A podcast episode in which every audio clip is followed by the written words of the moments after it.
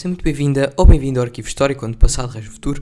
Meu nome é Tiago Henriques e neste episódio iremos falar sobre a Guerra Civil da Patuleia, ou seja, aquilo que foi a principal consequência da, da má governação, da governação, digamos que um pouco mais instável em termos de, em termos políticos e de aceitação por parte da, da população portuguesa e que deu exatamente origem a um conflito de, de grande escala, uh, não tão grande escala como a, a, guerra civil anterior, mas uma guerra que uh, foi nada mais nada menos do que uma revolta popular para pôr fim ao governo de Costa Cabral. Assim, uh, esta, esta, em termos sociais, esta ação governativa, que por um lado procurou modernizar o país, confrontou-se com várias resistências de uma sociedade profundamente conservadora e ruralizada, com uma mentalidade enraizada nas tradições e na religiosidade que, associadas ao elevado analfabetismo, fizeram despoltar revoltas populares contra as mudanças, como foi o caso da eclosão da revolta da Maria da Fonte entre abril de, de, e maio de 1846 e que, constituiu, uh, que consistiu primeiro uh, no, no começo a partir do Minho, alastrando-se uh, atrás dos montes, às beiras e ao centro do país, zonas principalmente ruralizadas, daí uh, o provincianismo, digamos, desta, desta, destas revoltas. Não teve uma liderança clara, sendo uh, uma agregação de miguelistas, radicais, esquerdistas, moderados e até cartistas, que no fundo aquilo que queriam era depor o governo de Costa Cabral. Mobilizou também a, a média e pequena burguesia rurais e foi um protesto, no fundo, contra o aumento dos impostos da décima para custear a construção de estradas projetadas no contexto da modernização do país, o cadastro das propriedades, a proibição dos enterramentos nas igrejas e ainda alterações da lei de recrutamento militar, no qual os revoltosos destruíram quartéis, cartórios e outras repartições públicas. O governo cabralista reagiu a esta revolta com o envio de tropas para as zonas sublevadas para impor a ordem. No entanto, foi demitido e exilado em Espanha, no caso de, de Costa Cabral, um, pela primeira vez, sendo que uh, houve depois uma, um novo exílio depois da, da sua nova governação. Assim, a instabilidade governativa instalou-se e o clima de, de insurreição continuou o país voltou a entrar numa, numa instabilidade, no fundo, a que podemos chamar de, de, de guerra civil, uma, a, a designada Patuleia, que ocorreu entre 1846 e 1847 e opôs cartistas, mais de uma facção cabralista, e setembristas, e terminou com a vitória dos, um, dos cartistas.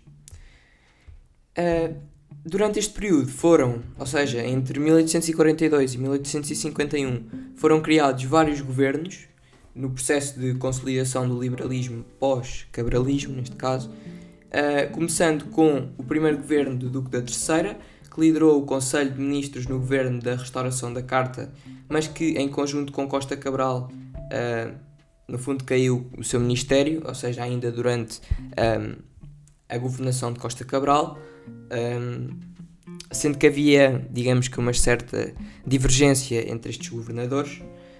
Um, o Duque de Palmela, depois que, em maio de 1846, constituiu um novo governo formado por cartistas e setembristas moderados, sendo um governo que não agradou e ficou marcado pela agitação um, social e também por sucessivas remodelações, acabando também por ser demitido. Depois, o Duque de Saldanha uh, subiu ao poder, ou seja, uma restauração de um novo.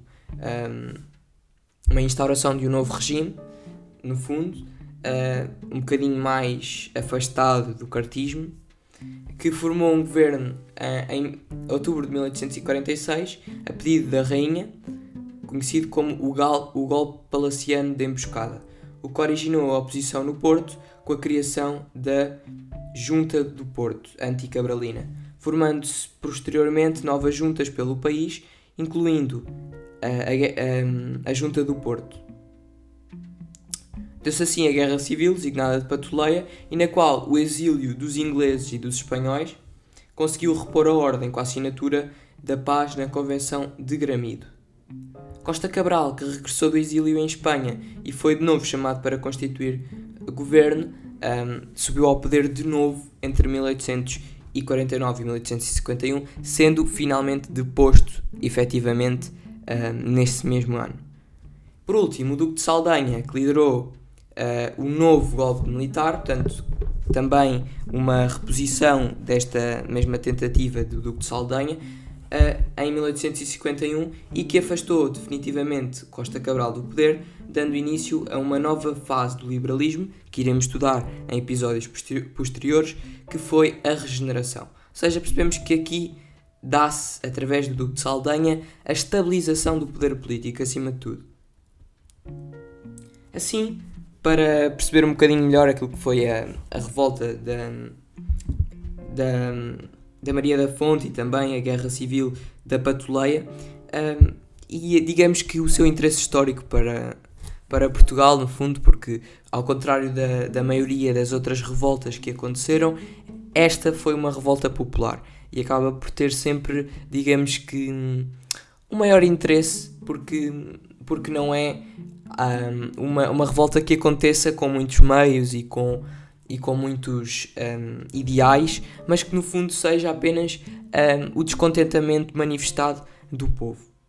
Assim, passo a ler o, um certo que fala sobre a instabilidade e a guerra civil da Patuleia, uh, proveniente da, da obra História Contemporânea de Portugal, 1808-2010, de António Costa Pinto e Nuno Gonçalo uh, Monteiro, volume 2. Quando a Revolução do Minho se institucionalizou em guerrilhas permanentes, o governo respondeu colocando três colônias do exército no terreno. Os resultados foram fracos, as vitórias passageiras e o fracasso político total. O ministério caiu e no fim de abril Cabral exila-se para a Espanha. Em maio, Palmela foi encarregue de formar governo numa situação de permanente radicalismo, se não da revolução. O verão trouxe a progressiva radicalização do governo e o crescimento o crescente receio de Dona Maria II de que as novas cortes a eleger forçassem a sua abdicação. Na noite de 5 para 6 de outubro de 1846, a rainha demitiu o governo e chamou o Duque de Saldanha para formar um novo ministério, sem sequer informar o chefe do governo cessante, o Duque da Terceira. Dias depois, formou-se no Porto uma junta do governo hostil ao governo de Saldanha. A guerra civil que se seguiu, conhecida como Patuleia, terminou em junho de 1847, graças à intervenção naval britânica e à entrada do exército espanhol em Portugal selada com a Convenção do Gramido. Formou-se um novo governo moderado e partidário, liderado por Saldanha, sobre o qual pairava o espectro de Costa Cabral.